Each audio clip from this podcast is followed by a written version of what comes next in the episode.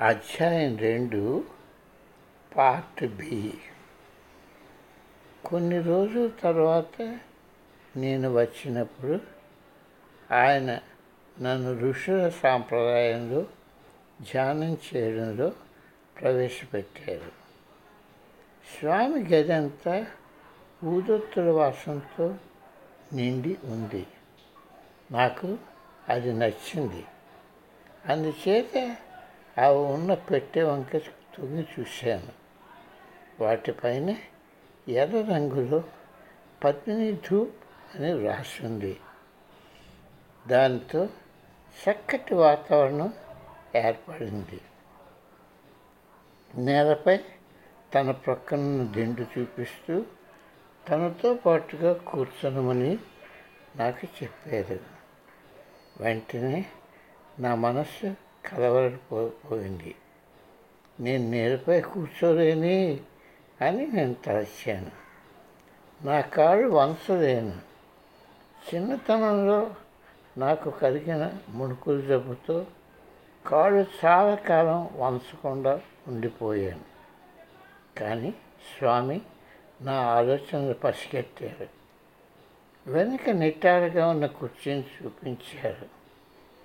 ధ్యానానికి కాళ్ళు మడిచి కూర్చోవడం లేక బుద్ధుడి విగ్రహాలు ఉన్నట్టుగా కమలాసనం ముఖ్యం కాదని ఆయన విశదీకరించారు.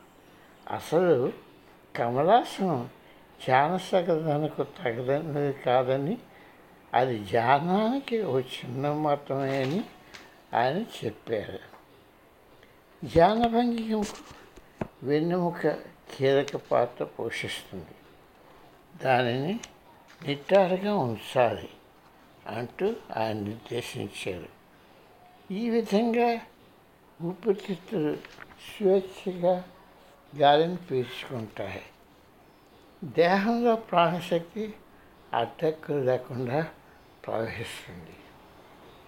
అప్పుడు నన్ను కళ్ళు మూసుకొని పెదవులు మూసి తను చెప్తున్న విధంగా తన ఆదేశాలను తూచ తప్పక అనుసరించమని నాతో చెప్పారు. ఆ ప్రక్రియ అంతా పది నిమిషాలు తీసుకుని ఉంటుంది.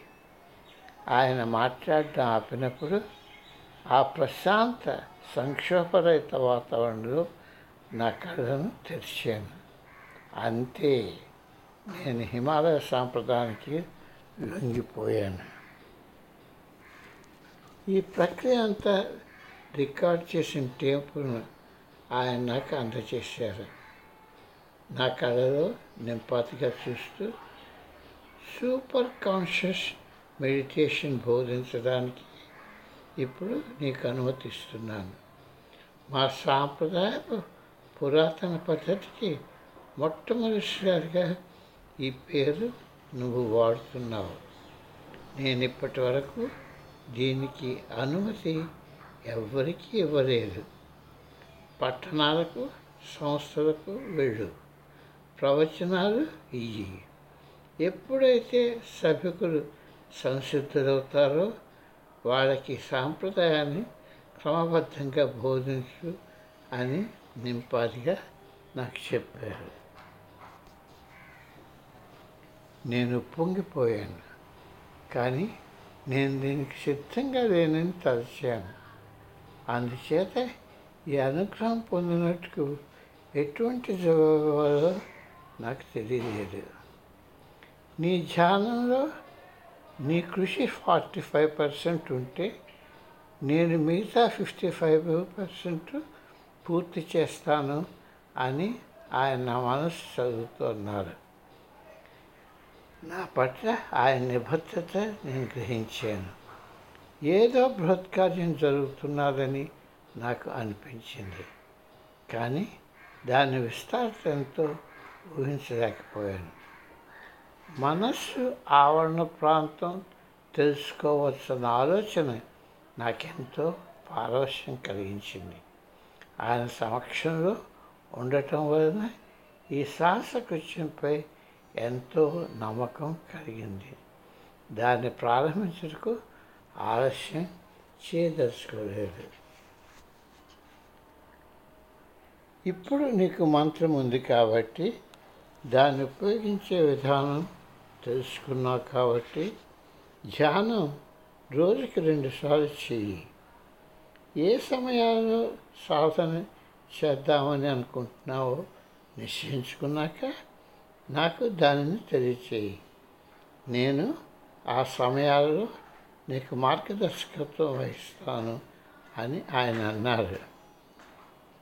నేను ఎంతసేపు ధ్యానం చేయాలి నేను ప్రతిరోజు గంట తరబడి కూర్చోవాలని ఊహించాను.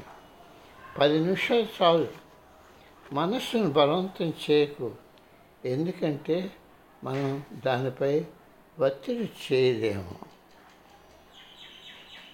ఈయనకేమి తెలుసు అని నేను స్వాగతంగా అనుకున్నాను. అతి త్వరలో నేను చైతన్యపు ఉన్నత పరిధిలో ఎగురుతూ ఉంటాను. హో నా బడాయ్ కదలకుండా నిశ్చితంగా పది నిమిషాలు కూర్చోవడానికి నాకు ఆరు నెలలు పట్టింది. స్వామి రామకు నేను కానుక సమర్పించుదామని అనుకున్నాను. కానీ ఆయన తిరస్కరించారు. ఆయనతో నేను గడిపిన అన్ని సంవత్సరాలు ఆయన నా వద్ద నుండి ఎప్పుడు ఏమీ స్వీకరించలేదు.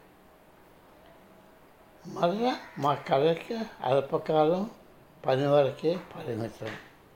ఆయన నన్ను ఉపన్యాసకులమని ఆహ్వానించారు నా కళలు మంత్రం ధ్యానం చేయడం దానికి బోధించడానికి ఉన్న బాధ్యతల గురించి నేను ఆయన అడగాలనుకున్న ప్రశ్నలు మర్చిపోయేవాడిని.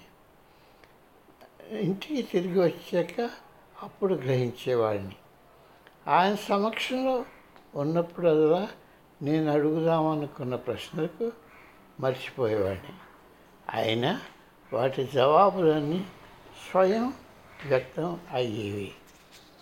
ప్రతిరోజు ఉదయం సాయంత్రం నేను ధ్యానం చేసేవాడిని. నిజానికి నాకు ధ్యానం క్రొత్త ఏమీ కాదు. క్రైస్తవ సన్యాసిగా ప్రతిరోజు కనీసం ఒక్కసారైనా ధ్యానం చేయడం ధ్యానం చేయాలి. కానీ అది ఎలా చేయాలో బోధనలు లేవు.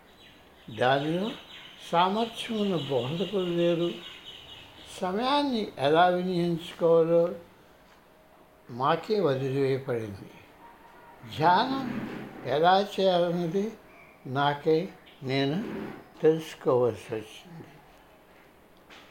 ధ్యానం బహు విషయాలను సృష్టించే కార్యరంగంగా భావించబడ్డాదని అప్పుడప్పుడు దాన్ని మానసిక ప్రార్థనని పిలుస్తానని నేను కనుగొన్నాను.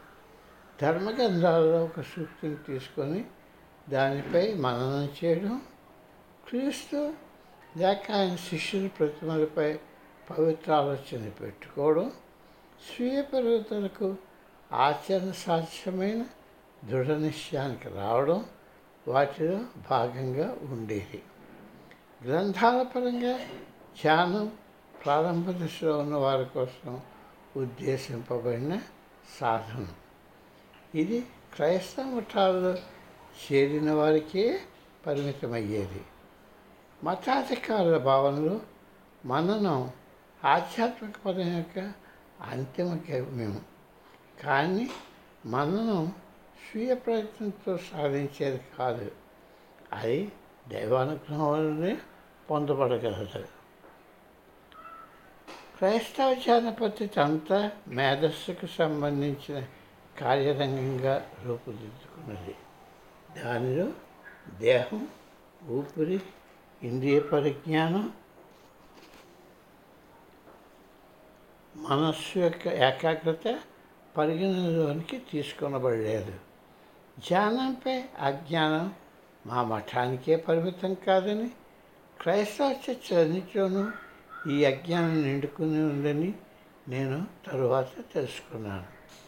పాత పుస్తకాలను దొరికితే ఈ కాలపు రచయితలు ధ్యానం గురించి మాట్లాడిన విధానాన్ని పునరాలోచన చేయాలని నా మనసు అనిపించింది. వందల సంవత్సరాలు వాటిని ఉపేక్షించడంతో వాటి గురించి తెలియనే తెలియదన్న స్థితికి వచ్చింది. ఎవరికి మార్గదర్శకులు లేరు. స్వామి రామ బోధించిన పద్ధతిని అనుసరించి ప్రాతకాలమే ధ్యానానికి కూర్చోవడం మొదలుపెట్టాను.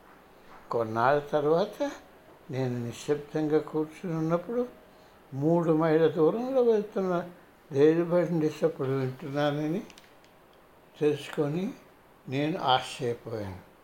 బయట కిచికల పిచ్చికల కిచి చెక్కల ప్రక్క సందులో చేస్తున్న చెత్తను తీస్తున్న పని వాళ్ళ మాటలు ఇంట్లో కర్ర నేలపై నడుస్తుంటే వచ్చే కీచు శబ్దాలు నేను విరగలుగుతున్నాను కొట్టుకుంటూనే ఏదో ఒక పాత్ర శబ్దం నేను వింటూ వచ్చాను. చివరికి అది నా గుండె చప్పుడే అని నేను గ్రహించాను.